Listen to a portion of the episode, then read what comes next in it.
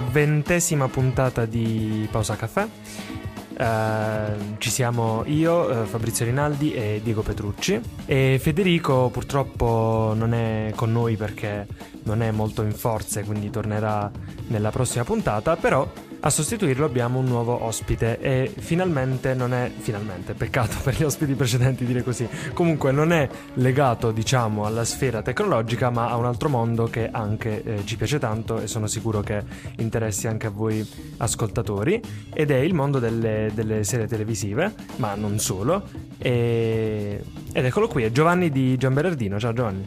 Ciao a tutti, ciao ciao. È un piacere essere qua.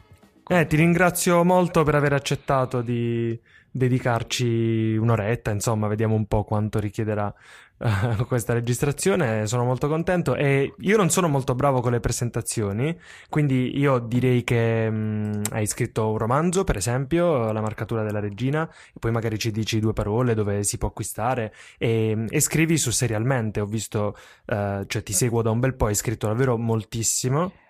Sì, sono tra quelli della prima ora di Serialmente. Esatto. E co- cosa, ci vuoi dire qualcos'altro su di te? E... Sì, faccio, sono uno dei fondatori di Serialmente. E... Scrivo, sono uno scrittore, sono uno sceneggiatore, ho scritto qual- due soggetti per Ristroma 3 di puntata e, e niente, mi, mi, mi barcameno tra queste, tra queste cose scrivo anche recensioni di film, a volte mi è capitato, quindi...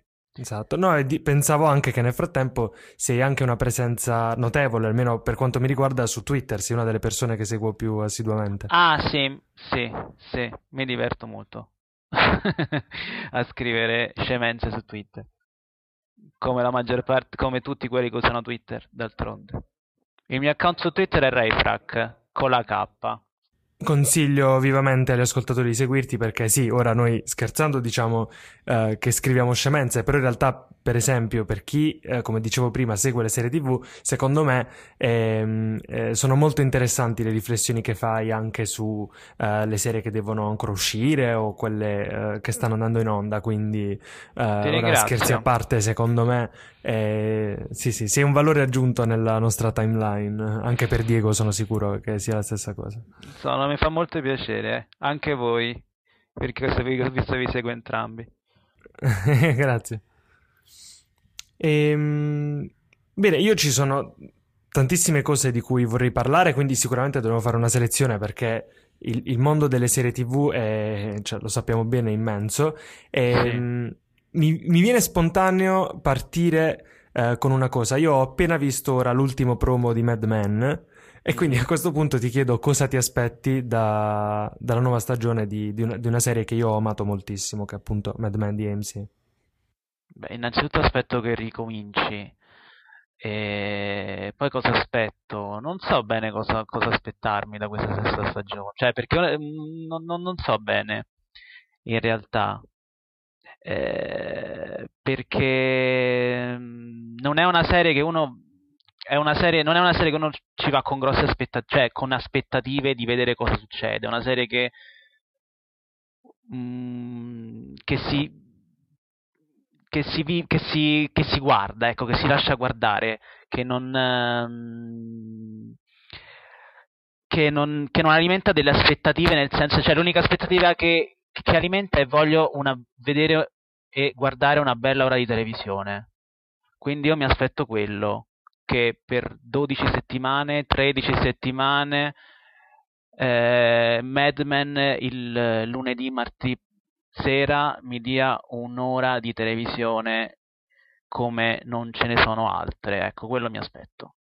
No, dicevo anch'io, infatti ho, ho lo stesso rapporto con Mad Men. Ci sono altre serie che non vedo che ricomincino eh, chiaramente perché voglio sapere Uh, certe trame come si svilupperanno e, e, poi ci sono i famosi cliffhanger sì. e, che appunto ci fanno aspettare ansiosamente certi proseguimenti. Mentre Mad Men più che altro io ho voglia di vedere esattamente quello che mi aspetto da Mad Men quindi non tanto la novità quanto piuttosto il ritorno dei personaggi che uh, Mad Men ci ha fatto amare che sono davvero tanti.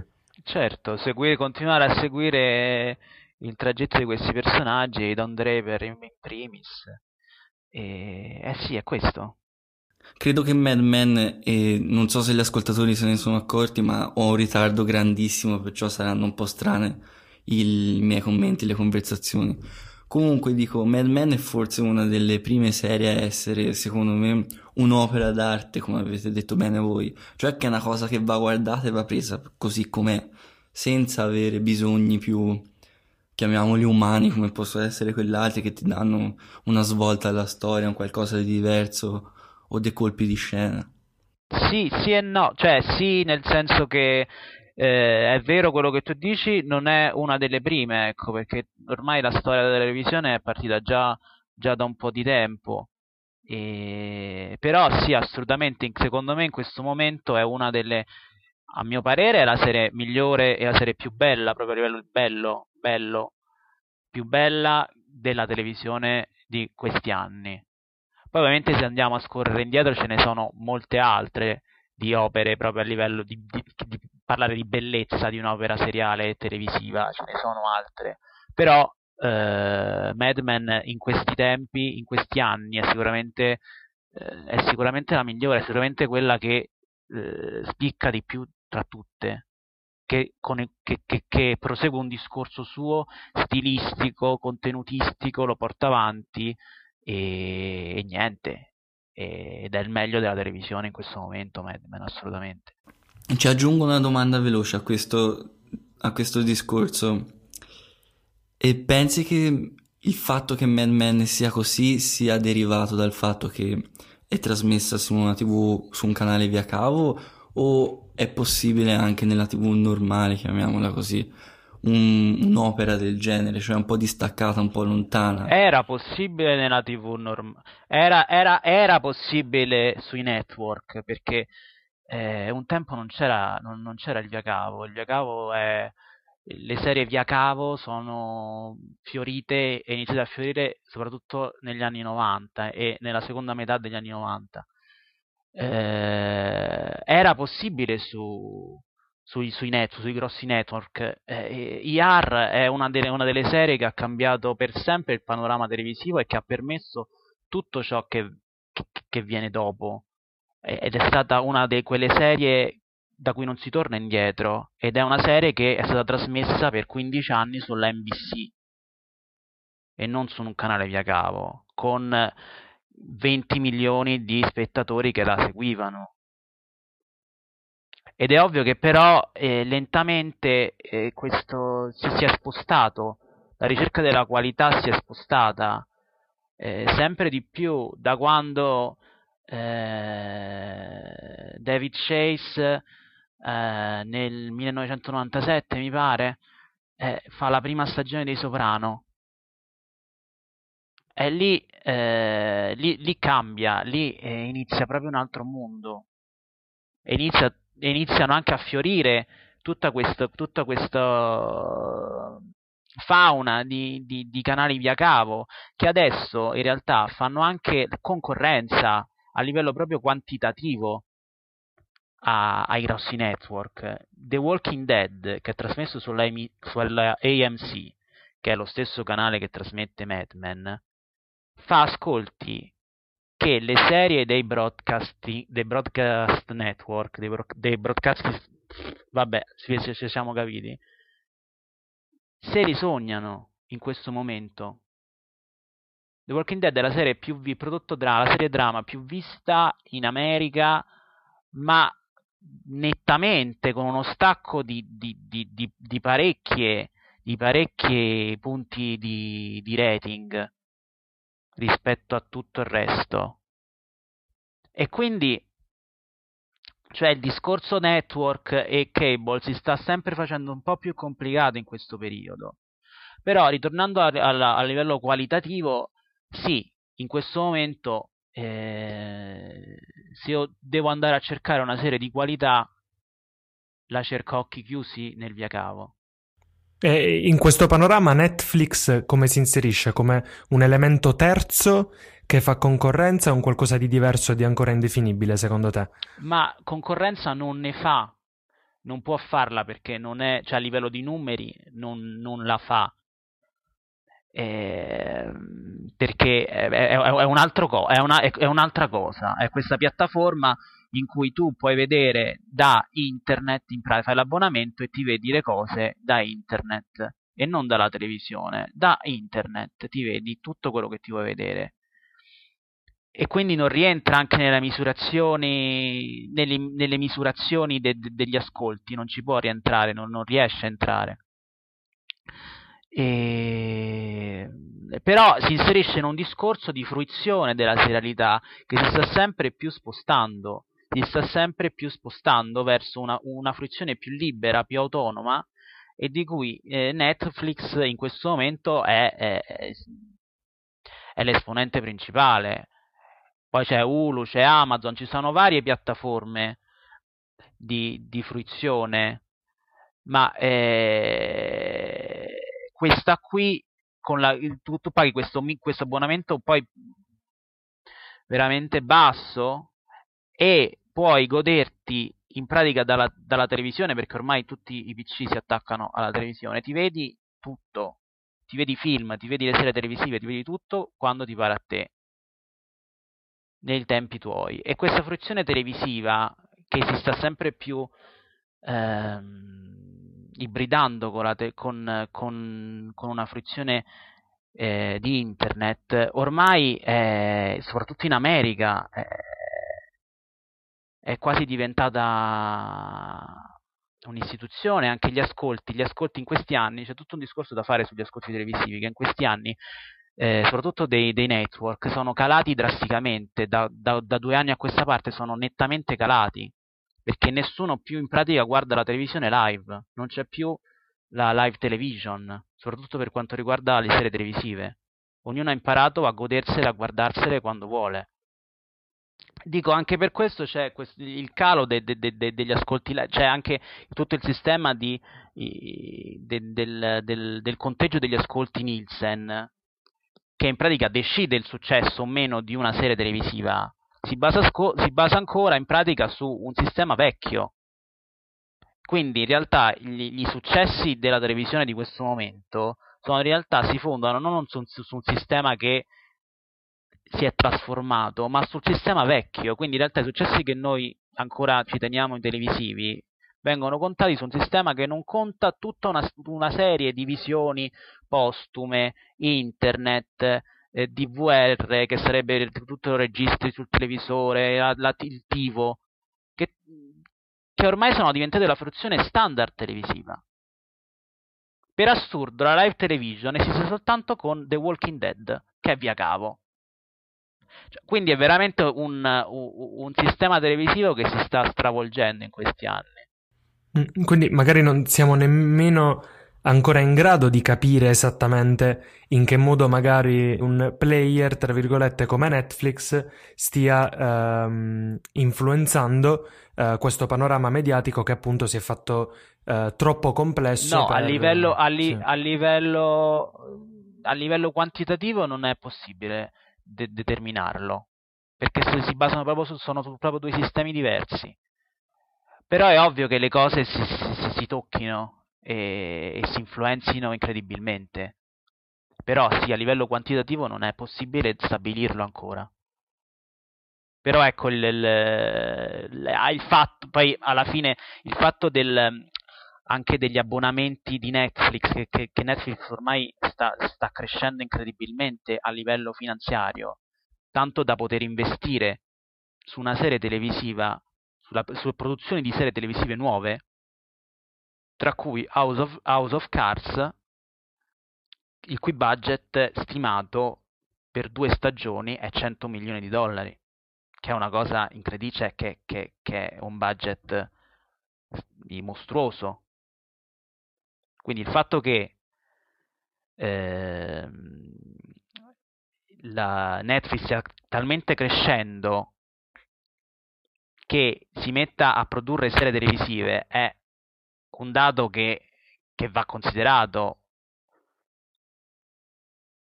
senz'altro in questo, in, questo, in questo ambiente di trasformazione. Su questo argomento, su questo ragionamento c'era un, un bell'articolo di qualche giornalone americano o rivista, non mi ricordo, tipo New York Times o del genere, che mostrava a dati alla mano quanto fossero fosse strana la situazione perché in pratica le serie via cavo campano sulla sottoscrizione del via cavo che campa solo perché ci sono in pratica gli eventi sportivi perché sempre più persone stanno tagliando, si dice, la corda, sì. cioè il cavo e hanno numeri abbastanza, chiamiamoli ridicoli rispetto a come erano una volta. Dico, ti volevo fare una domanda sul tipo di fruizione che c'è adesso, perché sempre più spesso è un fenomeno americano, ma come italiano. Ci sono persone che recuperano le serie tv a blocchi, sì. le stagioni, come... Eh, perché le scaricano, le, to- le ottengono in qualunque modo e sembra quasi che Netflix abbia deciso di cavalcare quest'onda rilasciando tutto House of Cards tutto in un blocco unico. E ti volevo chiedere oltre, se, oltre al fatto se pensi che questo sia un modo fattibile cioè se tutti possono fare così ma poi cosa pensi della discussione che si può avere su Twitter o con le altre persone al bar o al, al, lavoro perché se te rilasci tutta una stagione in una botta sola, dopo vai a limitare le discussioni perché uno ha paura magari di rovinare un episodio o non sa dove gli altri sono arrivati, perciò non sa cosa dire o come parlare. Certo. No, ma questo è sicuramente un problema, è anche legato, come ti ripeto, a una fruizione, un sistema di, di evoluzione che sta, eh, per cui internet e il multimediale sta inglobando anche la, la, la, la fruizione di, delle serie televisive. E... Quest- cioè, nel rilasciare tutta la stagione di House of Cards, eh, una di se- tutte le puntate insieme, House of Cards non, non cerca di, eh, di, di, di crearsi un, un, pubblico, un pubblico fedele, un pubblico fedele che ti segua di puntata in puntata, di settimana in settimana, che scelga di accendere il telecomando e girare su, sul tuo canale. Si sta rivolgendo a te in modo personale, a tu unico fruitore libero che ti puoi vedere le puntate come ti pare e basta. Ed è questa una grossa rivoluzione, perché la TV, così come la TV, così come il cinema in realtà, sono delle, de, de, de, dei media che nascono da, dalla collettività. La televisione è live, è trasmissione, il cinema è andare in sala a guardare il cinema insieme ad altre 100 persone ma questa, tutto, tutto questo sistema di fruizione si sta totalmente sfaldando e Netflix cavalca questa, questo, questa trasformazione e ti dice io rilascio quest, tutte queste puntate per te, tu, unica persona che stai davanti al computer e che te le puoi vedere come ti pare. Non esiste la comunità, non esiste nient'altro, esiste solo tu. E ovviamente questo è un principio che eh,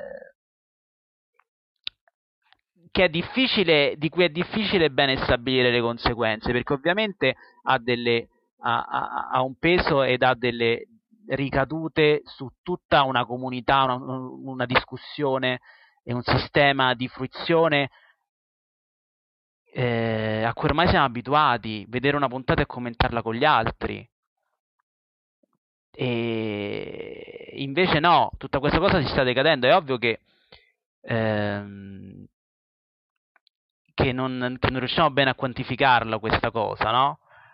Eh, perché anche il recupero di serie già viste comunque si basa, per esempio, su una visione live che c'è già stata. Quindi tutte le discussioni e tutta la, la, la critica alle puntate ci sono già state e quindi finora c'è stata soltanto un eh, non c'è stata una vera trasformazione della fruizione vera come c'è stata con House of Cards e che è un sistema che in realtà va un po' visto e un po' analizzato anche per capire il successo di una serie, no? Perché il successo di una serie si basa poi su varie cose, su quanto ne parli, su quanto ne discuti e per quanto tempo ne parli. House of Cards è esploso, per esempio, una, una, cosa che mi viene adesso a, a, un mese di distanza dalla pubblicazione, da, insomma, dall'uscita di House of Cards, è noto che in realtà adesso nessuno ne parla più o comunque ne, non, non, si è capito ancora bene come, come, discuterne e come parlarne. Probabilmente l'hanno vista più gente di quelli, di, cui, di, di quelli che ne parlano di House of Cards. Ma come quantificarlo? Come discuterne? Come vedere quanto peso ha avuto questa cosa? E questo è lo stesso discorso del, di, di, Netflix poi della, quantitativamente, no? de, de, del, dell'aspetto quantitativo del successo rispetto al cable o, al, o ai network, no? Che quantificarlo è difficile ancora, sia a livello di numeri, ma sia anche a livello di peso mediatico e di peso culturale e di trasformazione. In questo momento stiamo assistendo, secondo me, a una trasformazione di cui non capiamo ancora bene le conseguenze e la portata. Quindi è ovvio che le discussioni, per esempio, di internet su, su, su, sui i tweet in cui uno commenta l'episodio sono, sono si, si, si, trasformerebbero incredibilmente. E tutta anche, anche il sistema, parlo anche da, da, uno che scrive recensioni di puntate, anche tutto il sistema di, di, di recensione e di critica alle serie televisive eh, si trasforma incredibilmente perché dovresti parlare di, eh, di una serie nella sua totalità, devono prima de- con- continuare lo stesso a fare una critica puntata per puntata. Ci sono dei discorsi e delle domande che uno poi si pone. Perché subentra la scelta. Quando tu fai, eh, per esempio, quando tu, ti, tu perdi una serie televisiva, no? Ti capita perché non è che puoi seguire tutto e la vai a recuperare è ovvio che l'unica tua scelta rispetto a quello è parlarne nella sua interezza, perché non hai altre scelte, non hai altra scelta in realtà. Quando subentra questo sistema di scelta in cui tu puoi vedere una puntata a settimana, una puntata al giorno, tutte le puntate in un giorno solo, subentra anche una scelta di discussione da parte de, di, di chi lo critica e da parte di chi lo condivide. Eh, che, che anche lì devi capire devi, devi capire come muoverti e non è semplice. In effetti è molto difficile perché io ti faccio un esempio, stavo recuperando una serie, qual era? Eh, non me la... Ah, The Walking Dead, The Walking Dead proprio. E io sono solito sempre praticamente leggere le vostre recensioni puntata per puntata e me le guardo. Solo che mi sono accorto che recuperando a blocchi di magari 3 o 4 puntate di fila di seguito, non andavo più a leggere quello che scrivevate, perché o me lo dimenticavo o non lo trovavo più utile perché vedevo continuamente certo. Questo flusso di puntate. Perciò cambia parecchio le cose, come dici te, come ben dici. Eh, certo, ma cambia le cose da, di, da, da tutti i punti di vista. Anche perché, come, come, come dici tu, se io mi, mm, mantengo ancora un sistema vecchio di, di recensione e, e, di critica di puntata in puntata. Poi quanto è utile, quanto la gente lo segue, quanto gli interessa invece sapere un giudizio generale. In realtà quando devo, cioè ci sono dei de problemi anche logistici. Per esempio, se io pubblico una recensione di tutta la serie appena uscita la serie, in quanti la vedranno, in quanti condivideranno una discussione di questa, di, di questa cosa e quanti torneranno a discutere di questa recensione o di questa, di questa discussione quando la finiranno magari dopo una settimana, due settimane, un mese dall'uscita di questo stesso articolo. Cioè sono anche a livello nostro di chi fa critica, sono questioni che ancora non riusciamo bene a identificare o a, o a, o a stabilire, a determinare. Perché veramente, la, è veramente una grandissima libertà di fruizione. È una grandissima libertà di, di proprio di. è un nuovo modo di vedere le cose. Perché un film esce e tu lo recensisci, può uscire anche al cinema, può uscire in digitale, può uscire come vuole, sono due ore, tu le vedi e ci scrivi. Probabilmente ci scriveranno anche gli altri. Questo sistema di punt- la, c'è questa ibridazione tra sistema perché il sistema delle puntate in realtà non, non, non è l'ultimo passo di questa rivoluzione.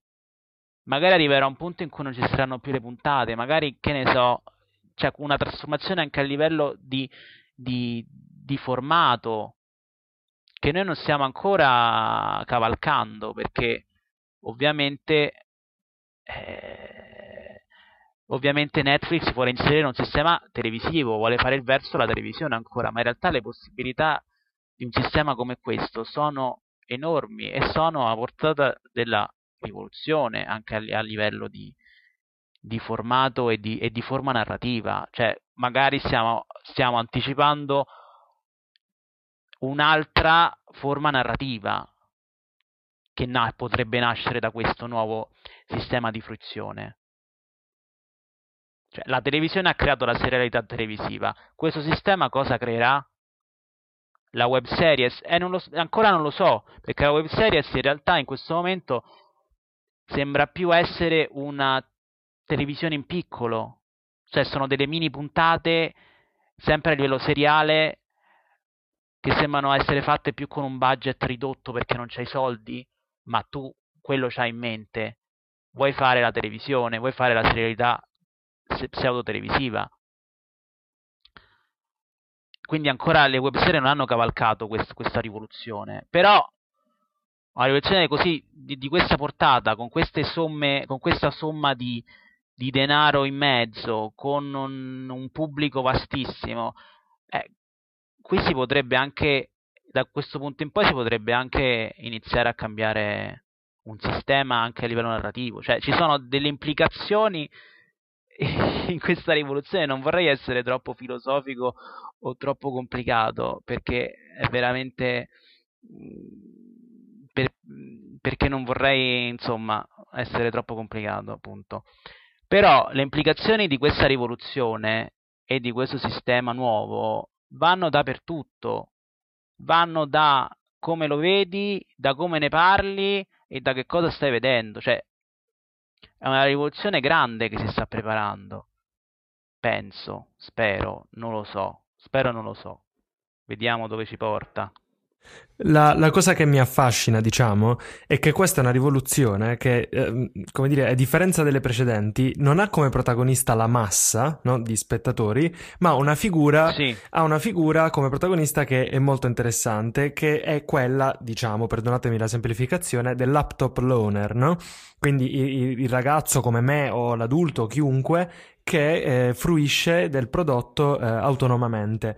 E Mm, sì, diciamo sì. che una possibile controindicazione, come dicevamo, è che si perda una dimensione che secondo me è molto bella e stimolante, che è quella del salotto virtuale, che si crea solo certo, nel momento in cui certo. eh, la fruizione è appunto scandita temporalmente. Però ora il tuo discorso mi ha fatto pensare che in effetti, guardando molto in là, diciamo, di questa rivoluzione, potrebbe essere che l'uscita di un prodotto serializzato narrativamente, eh, ma non a livello di fruizione, quindi un'uscita simultanea di un prodotto del genere, potrebbe far sì che piano piano eh, sia proprio il pubblico, siamo noi a stabilire la, la cadenza della fruizione. Quindi immagino, beh, chiaramente è un discorso utopico, un, un, un pubblico che tra qualche anno eh, imparerà eh, a fruire eh, della serialità in un modo nuovo e autonomo, però si- sincronizzato comunque. E quindi si ricreerà un salotto virtuale che però non sarà più gestito da loro, eh, loro tra virgolette, ma da noi. Quindi magari è una prospettiva anche interessante. Sì, è una prospettiva senz'altro interessante. Eh, però nasce da un, da, da, dallo smontare un sistema, tutto un sistema veramente di fruizione che si è andato stabilendo negli anni. E, quindi sì è difficile anche certo questa è una, è, una, è, è una, delle possibilità la creazione di una comunità e la creazione di un sistema di fruizione dal punto di vista del pubblico e non dal punto di vista di chi lo trasmette.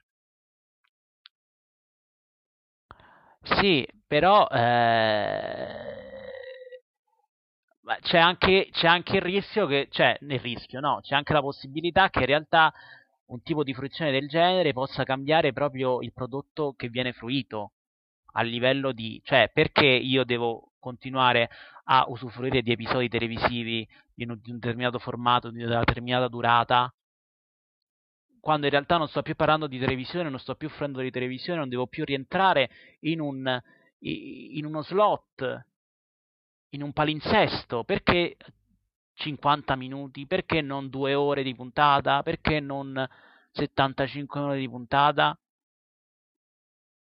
Tanto io non, non, non, esiste più lo slot, non devo più occupare lo spazio tra le 9 e le 10, non esiste più.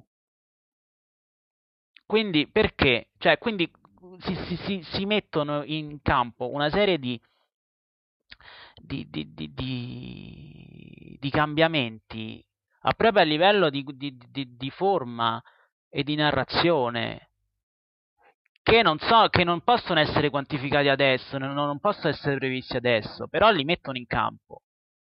Perché in realtà questo è un sistema, è, è, è come se è, è, mettere un prodotto diverso, un prodotto vecchio, un prodotto che noi conosciamo come la serie televisiva e infilarlo in, un, in un'altra pentola.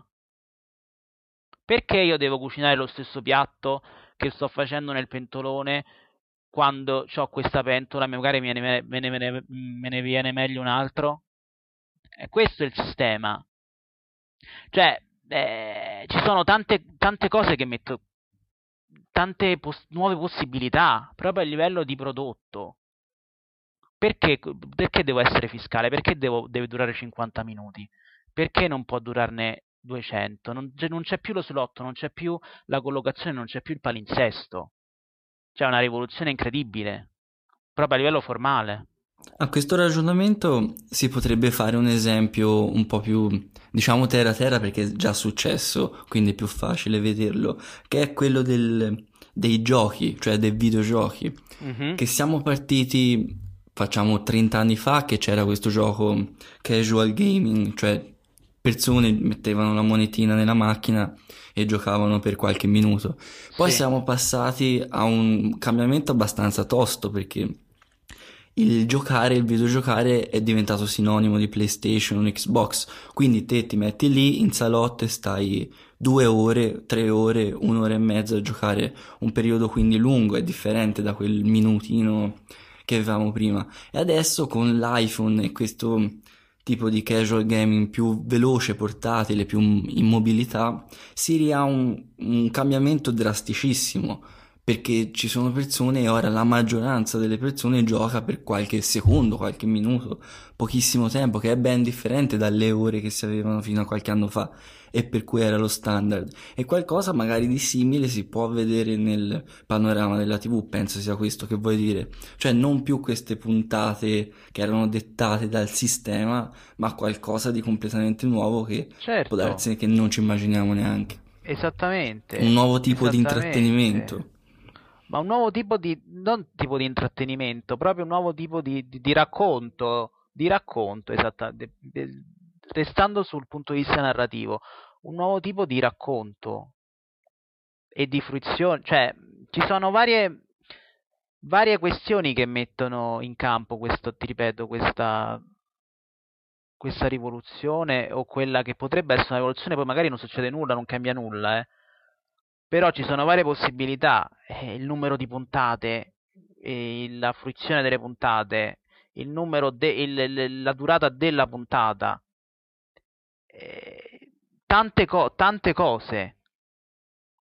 Cioè, House of Cards, per esempio, è stato scelto di fare un'ora di puntata, eh, un'ora per puntata, 13 puntate, anche perché altrimenti non avrebbe potuto, per esempio, anche gareggiare per gli Emmy. Quindi anche Netflix aveva i suoi interessi per non soltanto da, per non allontanare lo spettatore e quindi dargli un prodotto anche rassicurante. È una serie televisiva. È come dire, è una serie televisiva, eh? è come tutte le altre, però, la, però la mandiamo noi e tu puoi prenderla come ti pare. ma anche per inserirsi in un sistema che è ancora potente. Quindi qui si sta comunque ovviamente si sta facendo filosofia, si sta la- lavorando sempre di cervello e di fantasia. Però bisogna dire che non è soltanto una questione di cioè, questa rivoluzione a livello di fruizione non, è, non mette soltanto in campo una scelta del tipo me lo guardo sul computer o me lo guardo sul, televiso- sul, sul, sul televisore o lo guardi in televisione quando lo trasmettono. È proprio potrebbe mettere in campo una rivoluzione del sistema che adesso non c'è perché il sistema è uno solo. Però se noi vogliamo guardare in grande e vogliamo fare filosofia, è una rivoluzione che dà che mette in campo un sacco di possibilità e potenzialità. E secondo me per quanto riguarda le potenzialità eh, positive, quindi volendo fare un discorso positivo, per, perché in genere io faccio il distopico del trio, però questa volta mi piace insomma vedere le cose da, da questa prospettiva, penso che eh, un, un, prodotto televisivo, anche se eh, come stiamo dicendo la parola televisivo quasi non vuol dire più nulla ormai, esatto. comunque un prodotto esatto, come House of Cards, mm. prodotto quindi senza dover pensare ai, ai programmi che ci saranno prima prima della puntata, quelli che ci saranno dopo e il tipo di pubblicità che andranno in onda durante. Mm-hmm. Tutto questo significa che chi crea il prodotto, mm-hmm. credo, potrà essere un po' più libero da tutte queste dinamiche. Quindi in un certo senso ci potrebbe essere un guadagno qualitativo di questi prodotti. Ma Voi certo, guadagno qualitativo non, non, so, non lo so, perché la qualità è sempre una questione che va che va un attimo incarnata e focalizzata da, cioè dipende da chi lo scrive e da chi lo fa tutto quanto. Quindi non è soltanto una questione di mezzo o soltanto una questione di forma, che quindi se un prodotto è un po' più libero, allora vuol dire che deve essere per forza migliore.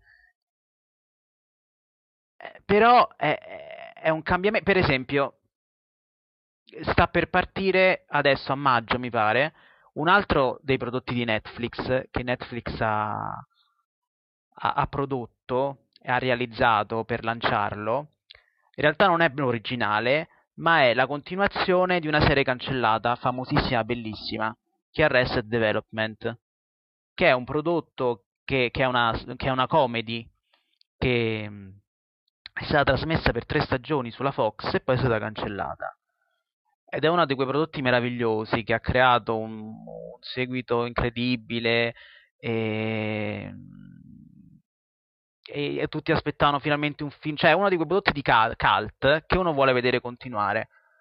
Netflix si è presa i diritti, ha comprato i diritti, non lo so, ha riunito il cast ed è riuscito a produrre questa quarta stagione che partirà a maggio.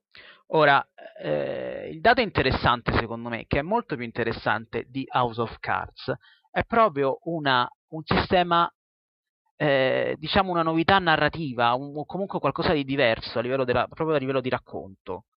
Cioè, che in realtà è anche... Ehm, che in realtà è un misto tra esigenze di produzione e però, for- e però eh, esigenze di fruizione. Perché Ora ti spiego, ora do un attimo una... Eh, vi riassumo velocemente. Arrested Development è comunque una comedy che ha un sacco di personaggi. Un sacco di personaggi e di attori che adesso sono diventati famosi. E sono diventati... C'è eh, Michael Cera, c'era, per esempio, quello di Juno. Eh, Jason Bateman, ehm, insomma un sacco di gente che adesso sta facendo televisione, cinema e quindi ha un diciamo ha, è molto impegnata. Quindi non, non avrebbe nemmeno potuto mh, mm, seguire e, o, o recitare in una serie e produrre 15 puntate episodi di seguito che vuol dire occuparti 5 mesi di te, 5-6 mesi del tuo tempo. Cosa ha fatto Netflix?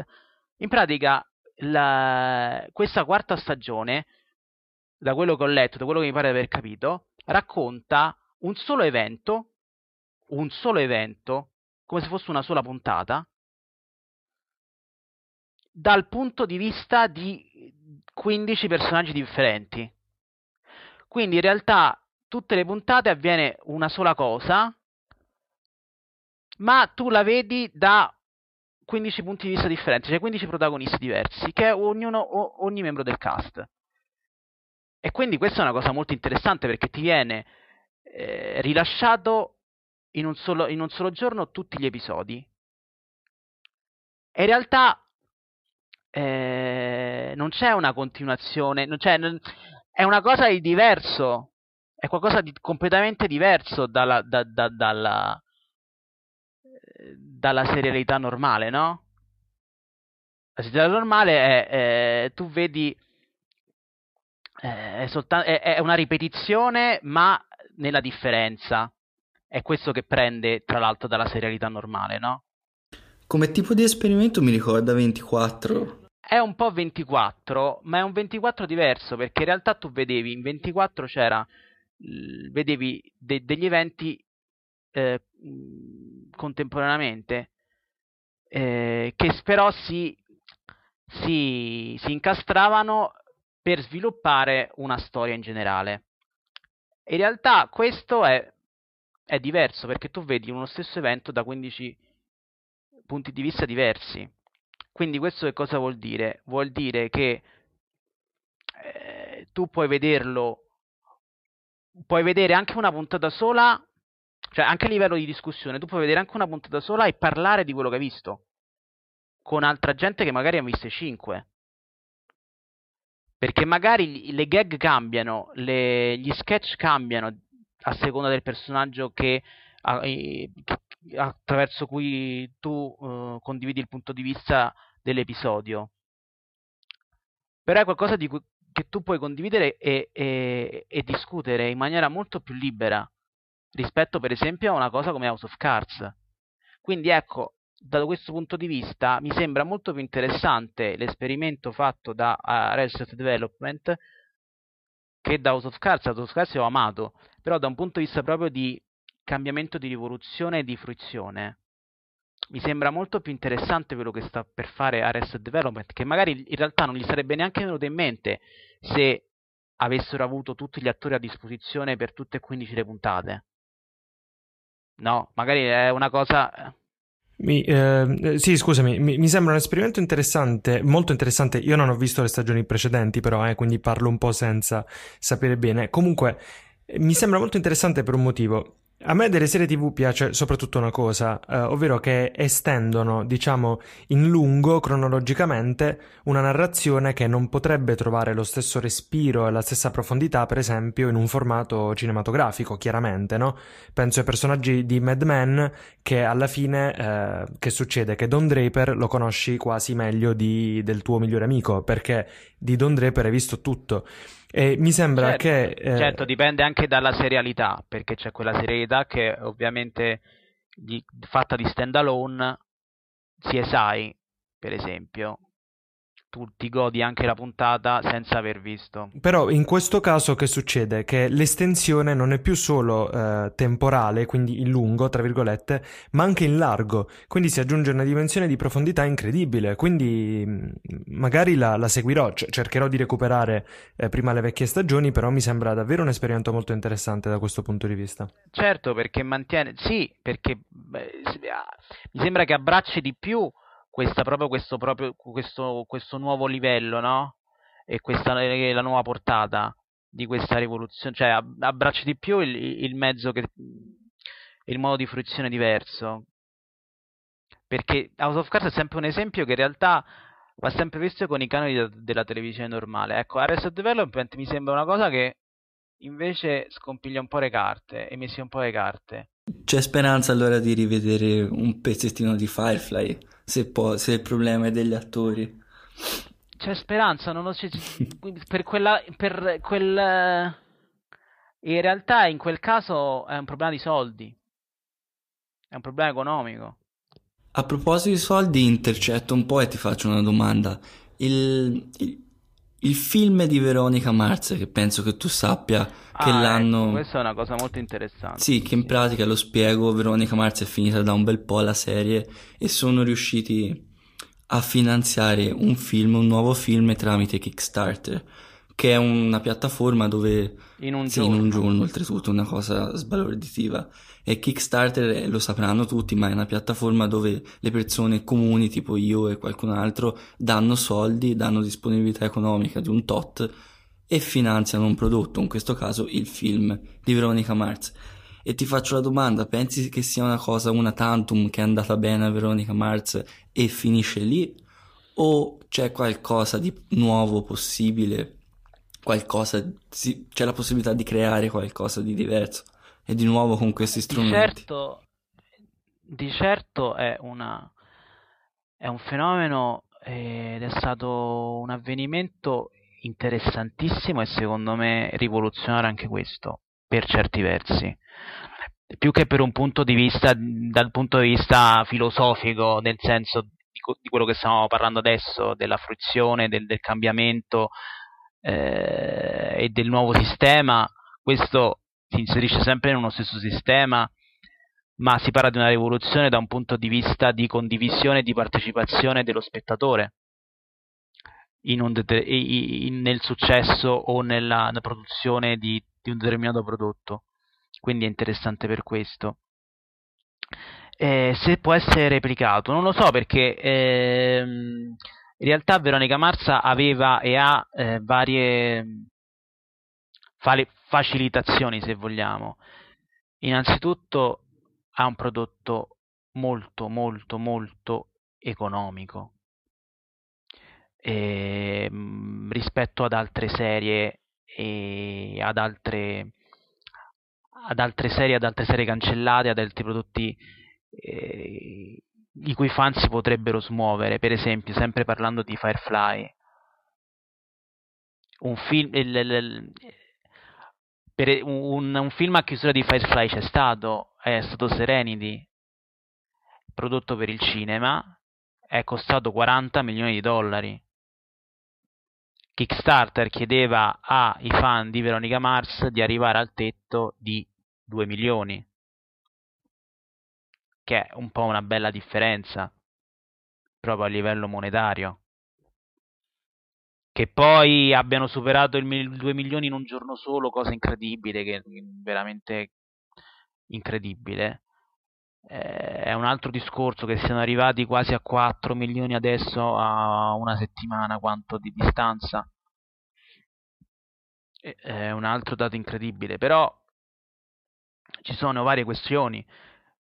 C'è soprattutto anche la questione dei diritti che sono mantenuti dagli studios di partenza, perché non è che il creatore di Veronica Mars si è messo in testa adesso faccio partire, faccio il film e me lo finanziano i miei fan. No, perché ha dovuto chiedere il permesso da parte della Warner Bros.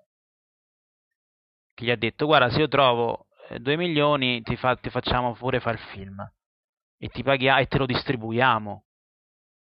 Cioè, tutto- tutta anche la questione di, di- di- un fenomeno del genere riguarda anche il fatto che la Warner Bros. comunque distribuisce il prodotto che viene comunque finanziato dai fan, che è una cosa enorme. Oltretutto poi c'è anche la questione de- eh, del cast o meno, alla fine il cast di Veronica Mars è un cast esiguo, è un cast di persone che non hanno eh, fatto poi niente dopo, anche la protagonista non è che una, sta- sia una strella del cinema, quindi in realtà è una questione molto economica.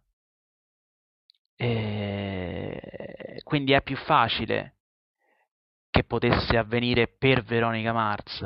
Per un, deter- un diverso, una diversa serie TV, non lo so, bisogna vedere e bisogna vedere soprattutto in proporzione al permesso del- degli studios, la, la voglia de- di, di chi è coinvolto di farlo e se si trovano i soldi. Cioè, in realtà Veronica Mars, il film di Veronica Mars è stato un evento rivoluzionario per la questione che, ve- che viene prodotto e per la velocità con cui sono stati, racimo- sono stati raccolti i soldi. Da qui a dire che eh, da questo momento in poi si produrranno altri film di serie tv cancellate, non lo so. Perché veramente ci sono molte, molti astri che vanno allineati. Però è comunque è un sistema che secondo me però verrà in seguito eh, indagato e riutilizzato dagli studios. Sì, è un buon precedente, via. È un buon precedente che gli studios potrebbero utilizzare per vedere tante cose. Però secondo me è un punto di vista ancora che rientra in un sistema molto industriale se si parla di serie televisive, perché le serie televisive sono prodotte dagli studios e loro soltanto tengono i diritti, quindi se non, se non, se, quindi non è una cosa istituita, perché qui parliamo di istituzioni, di case di produzione come la Warner Bros., la Fox, eh, sono, sono, veramente dei, dei, dei, delle forze potenti. E se non si ha il loro beneplacito, questa cosa non funziona. Quindi non è neanche quella rivoluzione del popolo questa. Cioè sì lo è, ma fino a un certo punto. Quindi secondo me gli studios da questo momento in poi possono provare a, a vedere o a risfruttare questo esperimento per, per riportare o per, o per trovare dei fondi o per che ne so. È possibile che avvenga di nuovo una cosa del genere però ecco, non, è, non, non penso che si crei nulla di, di nuovo come invece può avvenire di più da una rivoluzione che passa per Netflix, per esempio. E se, se, per voi va bene, um, devirei invece un attimo il discorso dal, dalle modalità di fruizione per entrare un attimo nel merito dei contenuti di questi prodotti. Perché io stavo pensando una cosa. Um, Diciamo che un elemento abbastanza costante in, in, questa golden age, diciamo, delle serie TV è un certo tipo di protagonista che potremmo dire mm, che più o meno è iniziato con Tony Soprano e che poi è stato ripreso in vari modi dopo e che, diciamo, sintetizzando estremamente, un certo tipo di eh, cattivo che però piace al pubblico e, mm, e, con cui il pubblico nel bene e nel male entra in qualche modo in, in, in, in sintonia. E quindi si crea un rapporto di empatia con dei personaggi a volte davvero spregevoli e che fanno delle cose tremende, eh, ma che noi comunque seguiamo eh, in modo affiatato. E secondo me l'ultimo esempio, eh, cercando il più possibile di non spoilerare, è proprio quello di Frank Underwood di House of Cards, che anche nel momento in cui fa delle cose appunto eh, tremende da cattivo, tra virgolette, noi ci troviamo lì e, ehm, in un certo senso al suo fianco comunque. Allora, eh, e, e, mi viene in mente per esempio anche il promo della nuova serie di AMC, eh, Low Winter Sun, con Mark Strong se non sbaglio, in cui nel trailer il protagonista dice eh, I'm not a bad person e ovviamente intende l'esatto opposto. Allora penso, ehm, ci stancheremo a un certo punto di questi personaggi, di, dei vari Walter White, dei, dei, vari Tony Soprano, oppure è un personaggio che in effetti funziona molto bene e, e quindi è ok che si insista molto su, sulla figura di questo tipo. E magari, secondo te, ci dici anche cosa ci troviamo di tanto affascinante in questi, eh, in questi personaggi. Non lo so, cioè...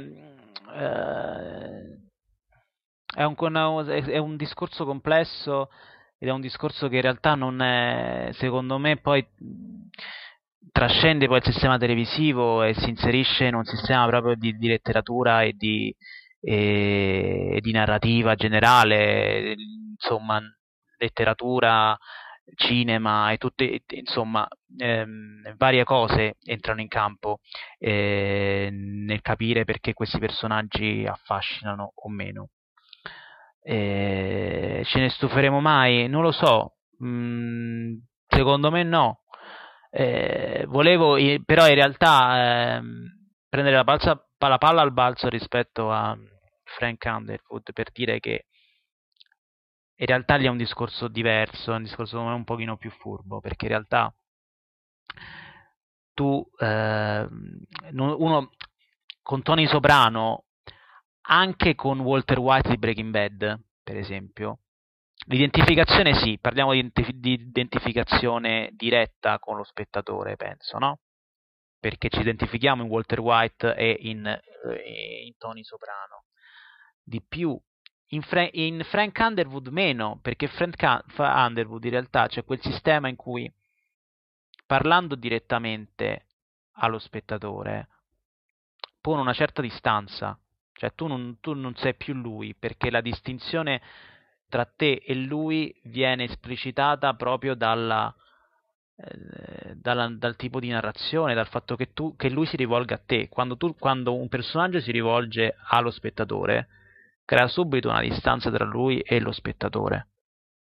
Quindi in realtà di Frank Underwood ti appassiona più il fatto, più, più, più la sua... Secondo me c'è una differenza tra identificazione e appassionarsi alla sua scalata, al successo, alla sua vendetta. Eh, di Frank Underwood ti appassiona la vendetta, ti appassiona la cattiveria e non ti identifichi con Frank Underwood però. Sì, no, gi- giusto una cosa, secondo me qui, eh, come, dici, giust- come stai dicendo giustamente tu, il bello è che tu fai parte di quel noi di cui parla Frank Underwood quando si riferisce a un loro che invece sono le persone contro le quali lui sta organizzando questa sua scalata certo. al potere. Quindi sì, esatto, non c'è l'immedesimazione, ma c'è uno stare al fianco di Frank Underwood che è, molto stimolante a, a livello di fruizione proprio, sì, secondo sì, me. Sì, sì, sì, ma è molto furbo in realtà è... Mm, sì, è una questione molto complessa, è una questione che alla fine tu non ti appassioni veramente alla storia di quest'uomo, ma ti appassioni alla sua battaglia, alla sua vendetta, perché in realtà lui, secondo me la, la, la questione interessante è da guardare anche, anche per quanto riguarda Walter White come Frank Underwood, che in realtà la rivoluzione dell'uomo e la battaglia per, dell'uomo per conquistare il potere da parte di chi gliel'ha strappato è sempre appassionante. Walter White è eh, la questione è la rivoluzione dell'uomo medio che prende e, eh, e dice vaffanculo a tutti. E adesso eh, che sto per morire eh, mi prendo ciò che mi spetta. Ed è una cosa appassionante. Di partenza, più che la questione del cattivo, no? Perché tu all'inizio Walter White non è cattivo, o almeno non pare cattivo. Frank Underwood è dall'inizio cattivo. Però la questione che ti affascina è il fatto del... Eh, come se tu eh, ti unissi a questa battaglia contro i potenti, perché lui combatte alla fine contro il presidente degli Stati Uniti, contro queste persone spregevoli della politica. E ti appassiona perché queste persone fanno schifo. E quindi ti appassiona il fatto che lui possa utilizzarle in quel modo come dei cretini. Perché vorresti farlo anche, cioè, vorresti farlo anche tu? È, è una questione molto interessante sotto questo punto di vista Frank Underwood eh il fatto che non ti identifichi al suo personaggio, ma ti identifichi alla sua, alla sua eh, lotta di potere per strappare il potere a, dalle mani dei politici. Cioè, è una cosa molto interessante. Sì, no, tra l'altro mi hai fatto venire in mente con questo discorso delle parole di Aaron Sorkin, che um, ricordo ha scritto um, il film The Social Network, ma anche uh, la serie uh, The Newsroom. Aaron Sorkin diceva, uh, in sostanza, ipersintetizzando il suo lavoro, che quando scrive um, una serie tv, un episodio, un film o qualunque cosa, alla base c'è sempre qualcuno che vuole qualcosa e qualcun altro che glielo impedisce. Quindi questo, questo concetto semplicissimo e in effetti, come dicevamo, è al cuore di quasi tutti i prodotti più appassionanti, quindi quelli che seguiamo più assiduamente. Beh, ma è, è a cuore, cioè alla base di ogni forma di, cioè un, di, di, ogni racconto scritto bene, cioè è una, una, di quelle regole narrative e di scrittura che sono alla base veramente di, di ogni cosa. E quindi in realtà sì, cioè, Aaron Sorkin ha ragione, ma è, è una teoria proprio di, narrativa gener- gen- generale, perché ogni personaggio cerca qualcosa che non, che non c'ha è proprio una questione proprio di, di, narrativa di base. La questione interessante per quanto riguarda Frank Underwood è proprio una questione proprio rispetto a chi vuole riprendersi, cioè rispetto a chi, chi, chi è che gli toglie quello che non ha. È quella la questione, secondo me, è interessante Frank Underwood. Perché Frank Underwood a livello intellettuale ci fa schifo come personaggio. Però il fatto di vedere la sua rivincita la sua rivalsa nei confronti di, di tutto un ambiente politico che non ci piace e ci appassiona. È quello allora che secondo me è interessante rispetto ad House of Cards. No, ma infatti, senza sempre spoilerare, il personaggio con cui si creava un'empatia vera e propria. Che, che è una cosa di, sto- una cosa di sì. stomaco. No, dicevo il personaggio con cui si crea un, una vera e propria empatia, però appunto non posso spoilerare, diciamo che non fa proprio una bella fine. Quindi questo è proprio una dichiarazione di intenti della serie, perché se si fa sparire un personaggio come quello, evidentemente il discorso è, mm, è, proprio questo. Sì, beh, quel, sì, eh, quando tu ti sbarazzi del cuore, di, di, del cuore di una serie ti rimane la pancia. E House of Cards e Frank Underwood è una serie che tu segui di pancia. Sì, a proposito di serie di personaggi che prendono come tali, ha fatto una domanda su Twitter perché abbiamo chiesto se ci fossero domande per te. E ha fatto una domanda a Manuel Dicenzo dove chiede cosa fa di una serie tv una buona serie tv, che è una cosa a cui già hai risposto, credo a metà, ed è applicabile anche a libri o qualunque altra forma di intrattenimento. Ti chiedo appunto cosa fa di una serie tv una buona serie tv secondo te? Una serie TV fa. Cosa fa di una, una buona serie TV? Ehm, è una bella domanda. È una domanda da un milione di dollari, lo so. È però... una domanda da un milione di dollari. Ci sono vari. Ci sono varie questioni e vari fattori che vanno sempre eh, identificati e contestualizzati. Però secondo me cosa fa di una, serie, una buona serie TV è raccontare um, è da un punto di vista io ci vedo da un punto di vista di scrittore quindi da un punto di vista diverso non da spettatore perché è più difficile. Perché alla fine lo spettatore si, cioè alla fine lo spettatore ha sempre una cosa più passiva quindi se gli piace una cosa la vede se non gli piace non la vede quindi. E, e i motivi per cui non gli piace o no sono sempre vari. Da un punto di vista di scrittore e di produttore penso che per fare una serie, una, buona, una serie tv una buona serie tv è che tu per primo chi, chi, chi la scrive per primo e la produce per primo ha un'esigenza di raccontare questa storia e tu la senti questa esigenza e la condividi e, e, e ti appassioni a questa esigenza proprio a livello di, di scrittura Ecco, io, io, io quello definirei. Quando tu riesci a percepire un'esigenza di scrittura, l'esigenza di raccontare la storia di questi personaggi, e di raccontarla in maniera non banale e di raccontarla in maniera che si capisce che tu tieni a questi personaggi e tieni alle storie che stai raccontando, ecco, secondo me lì stai realizzando una buona serie TV. Un esempio lo potrei fare io e parlo sempre di The Walking Dead perché è una serie abbastanza Diciamo che a alcuni piace, a alcuni fa schifo, riesce a dare visioni diverse. E ricordo per dire nella seconda stagione che ci sono personaggi che è una serie di zombie per cui tanti muoiono. E io mi ricordo che alcuni personaggi addirittura non sapevo chi fossero o non mi interessava per niente. E per me quello era fa- un fallimento come scrittura di serie. Perché se uccidi un personaggio certo. e quindi crei un colpo di scena, una svolta, ma poi a me non interessa di quel personaggio, dei suoi valori, dei suoi bisogni, hai fallito come scrittore, come sceneggiatore o come si chiama. Esattamente, esattamente, a quello infa- infatti eh, la seconda stagione di Walking Dead ha dei grossi problemi proprio di scrittura e a livello di discorso che si sta facendo, di focalizzazione anche del discorso che si sta facendo. I personaggi si parlano addosso e sono tutti simili, tutti uguali, non li distingui, sono vari mh, problemi di struttura e di scrittura nella seconda stagione di The Walking Dead. Però sì, io per esempio, ti faccio un esempio, un altro esempio adesso di serie di, serie di novità che, che mi stanno piacendo molto eh, e che consiglio a tutti di seguire e di vedere. The Americans. The Americans è un prodotto meraviglioso che racconta di eh, due spie russe nell'America eh, degli anni Ottanta, quindi nell'ultimo decennio della guerra fredda.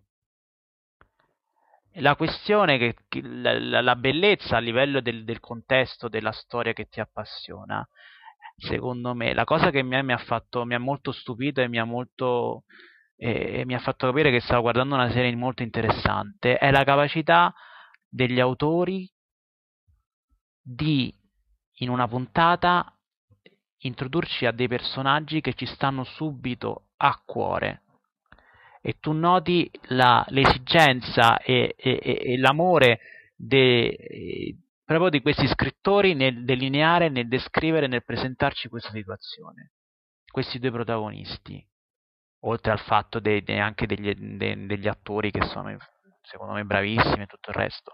Però Ecco, se devo fare un esempio di una, una novità che mi appassiona e che dico sì, sto, forse sto guardando lì, ecco, in sette episodi posso, ho capito che forse lì è una buona serie tv.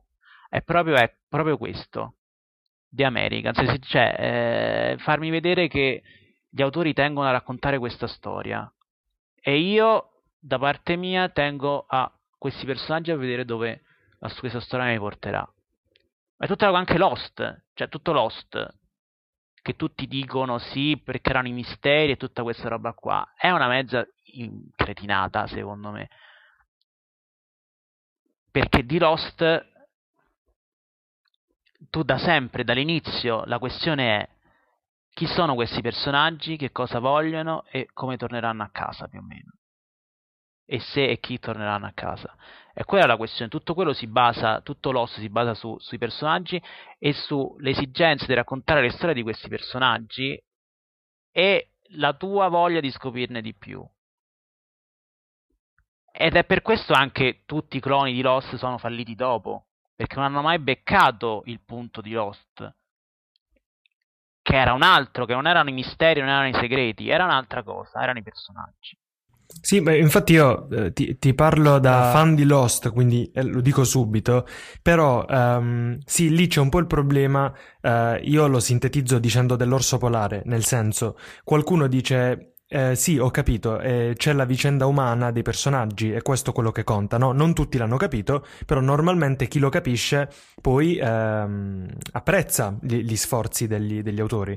Eh, però c'è anche qualcuno che dice, ok, eh, ma non va bene la furbizia di inserire degli elementi come appunto l'orso polare che ho citato, che poi non vengono davvero spiegati come ci si aspetterebbe, ma che erano in un certo senso delle piccole furbate proprio per fidelizzare, per portare la storia ehm, avanti, che a me piacciono, nel senso che sono furbate che funzionano, perché io ero lì incollato allo schermo a impazzire dietro ogni puntata e, e non ho avuto tutte le risposte, ma non le ho neanche pretese. Però quando qualcun altro mi dice no, invece io le pretendo le risposte, altrimenti mi stanno prendendo in giro, in effetti io non so tanto cosa rispondere perché, eh, e ora tu mi direi come la pensi, forse in un certo senso è lecito che uno spettatore dica no, se, se fai delle domande nella tua serie, poi devi dare delle risposte, altrimenti sei un furbone che fa le domande per tenermi attaccato allo schermo. Secondo me, eh, prima di tutto, secondo me, in un modo o nell'altro le risposte erano date, che non siano piaciute, che siano trovate delle, delle rispostine dei rispetti di, di, di, quello che volevano, è un conto, però secondo me l'hanno date. Ma a parte questo, la questione è un'altra, la questione è che eh, tutte queste domande, tutti questi misteri si inserivano all'interno di un eh, sistema più grande che era quello del, de, del mistero dei, dei, dei, personaggi e quindi si riverberavano anche su quello, sul loro destino, su quello che stava succedendo a questi personaggi. E quindi sì, poi alla fine cioè, la questione è una, alla fine eh, uno guarda le cose e legge e vede i film liberamente veden- per varie ragioni. Uno ti può appassionare, eh, è anche per questo che nasce l'hate watching, tu, quindi ognuno, ognuno si appassiona ad una cosa per le sue ragioni, quindi uno potrebbe anche appassionarsi ai mist- soltanto ai misteri di Lost, può, può, sarà anche possibile, secondo me non è così, perché, perché, una, perché la questione è proprio, secondo me, una questione di, di fatti e una questione di numeri. Una serie che ha appassionato così tanti per così tanto tempo è una serie che ha creato un legame che non è un legame di, di strumenti narrativi o di mezzucci di risposte, ma è un legame profondo che si, che si instaura anche con i personaggi. Una serie per, per sei stagioni va avanti anche senza rispondere a nulla.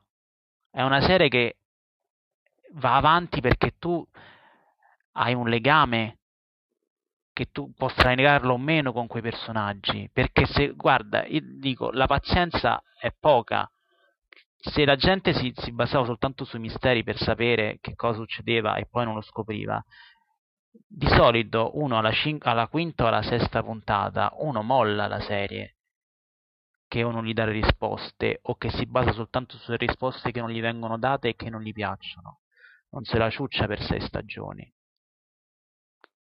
E questa è la questione che, che, che, che, dico anche, che poi uno può dire e non dire voglio sapere come va a finire. Insomma, perché alla fine se tu segui eh, c'è qualcosa di diverso, Lost ha creato un, un, era, era qualcosa di diverso che non soltanto sapere come andava a finire. Un esempio potrebbe che porta una tesi, cioè un, un, aiuto alla tua tesi, potrebbe essere, e qui avverto tutti, sto spoilerando molto Lost, quindi se non l'avete guardato saltate di un minutino, al limite si aggiusta a noi.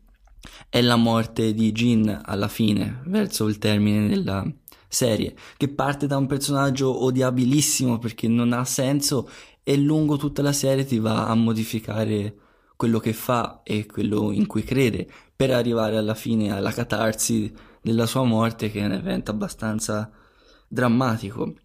E questo, se non fossero stati bravi a caratterizzare i personaggi, non sarebbe importato a nessuno, non ti avrebbe interessato.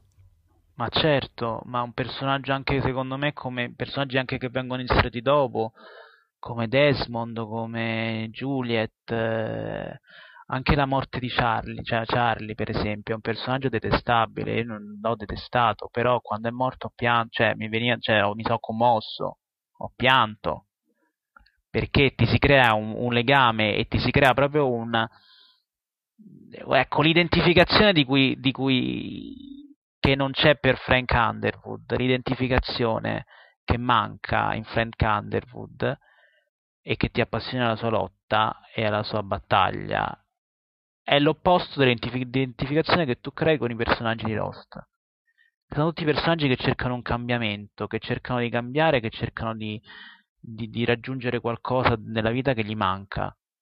Sì, no, tra l'altro mi, mi è fatto venire in mente il, il viaggio dell'eroe di Vogler, che con, ne consiglio la lettura perché è un bel modo di capire quali dinamiche ci sono dietro le narrazioni, in cui si dice che talvolta ehm, i personaggi possono essere interpretati, tutti i personaggi che ruotano intorno a un protagonista, qualora ce ne fosse uno, ehm, possono essere interpretati come varie sfaccettature della sua personalità e secondo me una cosa che lega molto gli spettatori a Lost è proprio il fatto che ogni personaggio sembri in un certo senso una sfaccettatura di, di, un unico grande personaggio che poi in qualche modo magari è incarnato dall'isola, se vogliamo.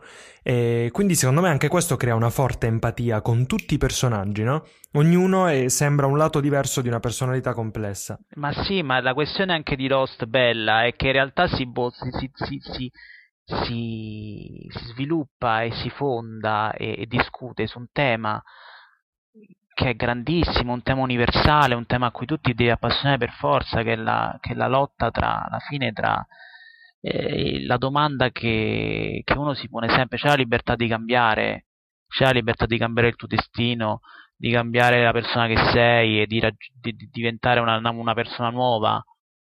E questo, su questo discorso, che è un discorso universale, che è un discorso che, che abbracci veramente qualunque persona, può, può abbracciare, può condividere si appassiona. E questo è, è, questo che fa grande Lost.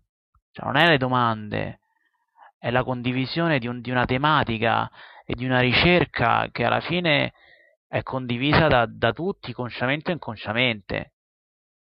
E questa è, è una, questo rientra anche nella grande, nelle, nella grande narrazione proprio a livello universale, che sia letteratura, cinema o serie televisiva. Lost è questo, è grande anche perché abbraccia una tematica, affronta una tematica bella e profonda.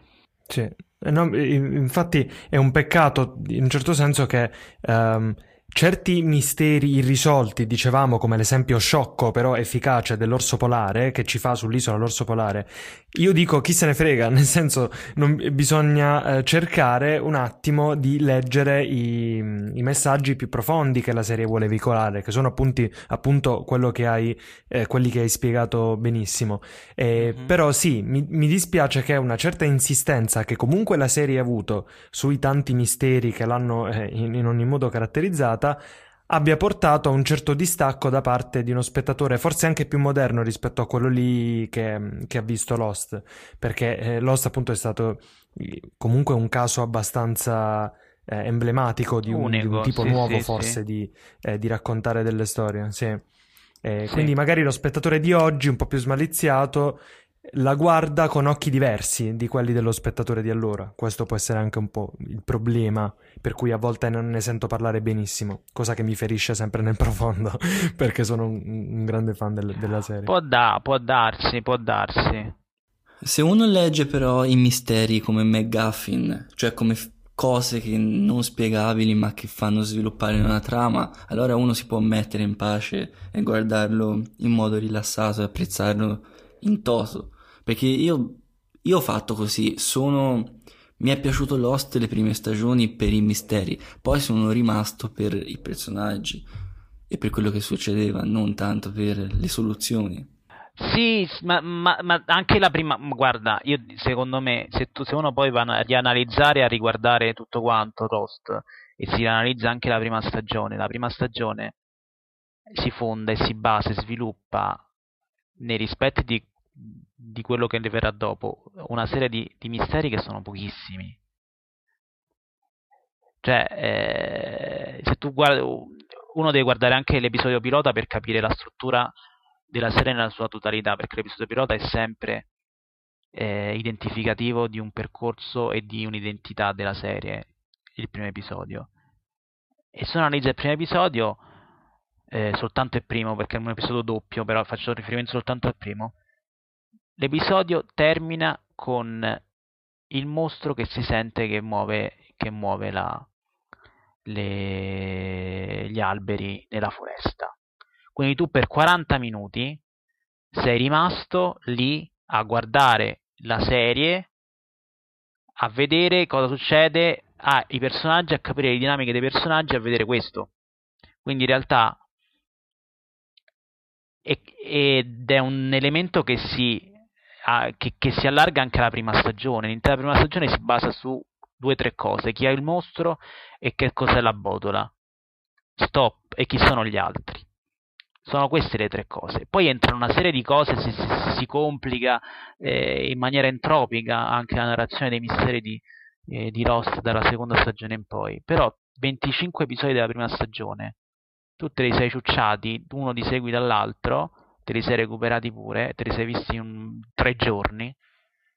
Per i misteri sì e no, perché questi sono, sono questi tre, poi alla fine i misteri che avevano che, che, che, sono stati spalmati in queste cose. Tu ti sei appassionato a chi sono questi personaggi, che cosa fanno, se ne usciranno, se si ammazzeranno tra di loro, che cosa succederà. È un sistema anche che si vede anche nella struttura poi degli episodi, perché metà episodio, anche nella prima stagione come nelle altre, si basano anche sul flashback, cioè la scoperta del personaggio, cioè il personaggio al centro della narrazione, no? Sì, e si sono inventati anche il flash sideways, per dire. Quindi. Certo. È tutto un, un, sistema che comunque prevede alla fine del, uh, al centro il personaggio. Eh, è una cosa magari un po' eccessiva, ma secondo me la botola è, è, uno degli espedienti narrativi più riusciti della storia della televisione perché una cosa così semplice ehm, è riuscita, secondo me, eh, ad appassionare più anche di espedienti molto più complessi narrativi. Secondo me, cioè quando sento Botola mi vengono i brividi eh, perché penso a quella lì. Che, che, riusciva un po' in questo. Sì, sì, sì, sì, sì, sì, sì, sì, hai assolutamente ragione un'esperienza semplicissima che, che, che tu ti appassioni anche perché ti appassioni per sapere quale sarà la ripercussione sui personaggi. Cioè, c'è, c'è, veramente c'è un sistema molto complesso di, di scrittura e di sistema di, di, narrazione. Il McGuffin, sì, in realtà si può anche dire che molti di questi misteri sono McGuffin che poi devono essere, devono essere risolti per passare ad altro. Eh. C'è un sistema di, insomma, di, come posso dire, di McGuffin eh, a bambola russa No, e poi secondo, secondo, me rendere l'esperimento Lost ancora più speciale e importante è il discorso che fa su se stesso, per esempio quando, ehm, che ne so, John Locke eh, vede per la prima volta il, un video della Dharma Initiative e dice guardiamolo ancora e quello è lo spettatore che lo sta dicendo in realtà, non John Locke. Quindi mi è piaciuta tutta questa dimensione meta sì, eh, sì, di Lost sì. che ne accresce il valore. Certo. Mm. Comunque potremmo parlare di Lost per altre 24 ore, per, credo. Per ore, per anni. Anche, infatti. Però vedo che siamo quasi a un'ora e mezza di, di registrazione. Eh, la, sì, la cosa abbiamo, mi riempie. fatto, abbiamo sì. parlato un sacco. Se mi posso permettere un'altra domanda velocissima che si risponde in fretta, è la classica perché non possiamo non chiedertela. Dimmi una serie la migliore, so che è difficile perché c'è una serie che ha avuto un significato storico, una che è bella in sé, una che ha portato eh, in no- novità, ma dimmi una serie. Una, una che se fossi... Vai. Guarda, io te ne dico due. Io ti dico le mie due serie preferite. Perché sono due.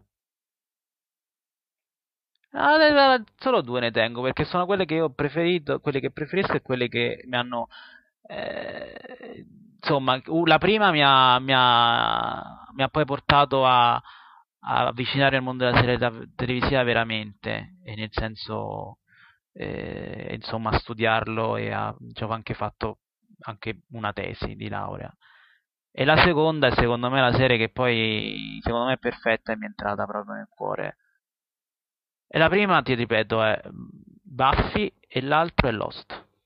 Buffy e Lost. Ecco la mia risposta definitiva. Buffy perché?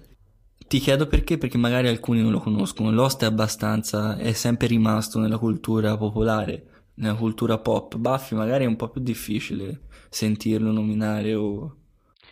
Eh, Buffy è uno, secondo me, una delle quelle serie importanti che ovviamente vengono da un decennio diverso, dal decennio degli anni 90. E, però è una di quelle serie che se, sicuramente sono state uno dei punti eh, delle pietre miliari della serialità che hanno portato e che hanno cambiato tutto il resto. Buffy è importante perché ha, eh, a livello di scrittura, a livello di gestione narrativa, cioè le, le, le, la crescita e lo sviluppo dei personaggi di Buffy è, ai tempi nelle serie televisive non, non era così eh, comune.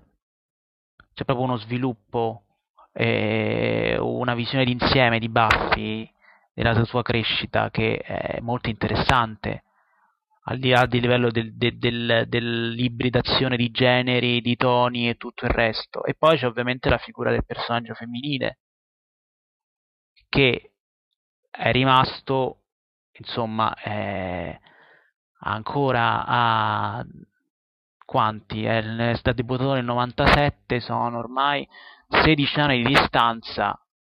Un personaggio femminile così importante, carismatico, e riconoscibile e appassionante non c'è stato più nella televisione. Ci ha provato Alicia Florrick magari, ma...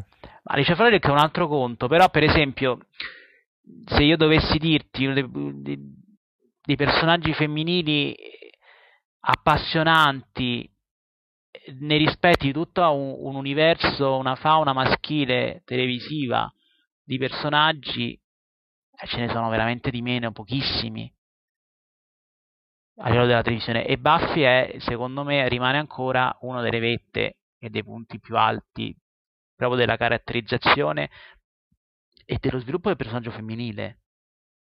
Che da una parte non è, è un personaggio femminile che, che non, la cui forza e la cui potenza non fa il verso a quella maschile, no? Ed è proprio ed è, una, ed è molto raro. Sì, in, in, un, in, un, in, un, podio virtuale di personaggi femminili riusciti ci potremmo mettere Peggy di Mad Men, secondo me. Anche, assolutamente. Ma in realtà Mad Men, io penso che, eh, ritornando a Mad Men, io penso che in realtà Mad Men sia la serie più femminista, una delle serie più femministe di sempre. Nonostante... Non è scritta da donne, se non sbaglio. No, ci sono, penso che nel, nel, nel, nello staff di scrittura ci saranno anche donne. Certo, il, il, il capo è, Matthew Weiner, è un uomo, ma anche come Joss Whedon che scriveva Buffy, è un uomo. Eh, però eh, la, la, questione è che secondo me in realtà Mad Men è una serie incredibilmente femminista. Perché in realtà appunto eh, per la questione, ritornando alla frase, alla citazione che tu hai fatto prima, eh, Fabrizio, di Aaron Sorkin,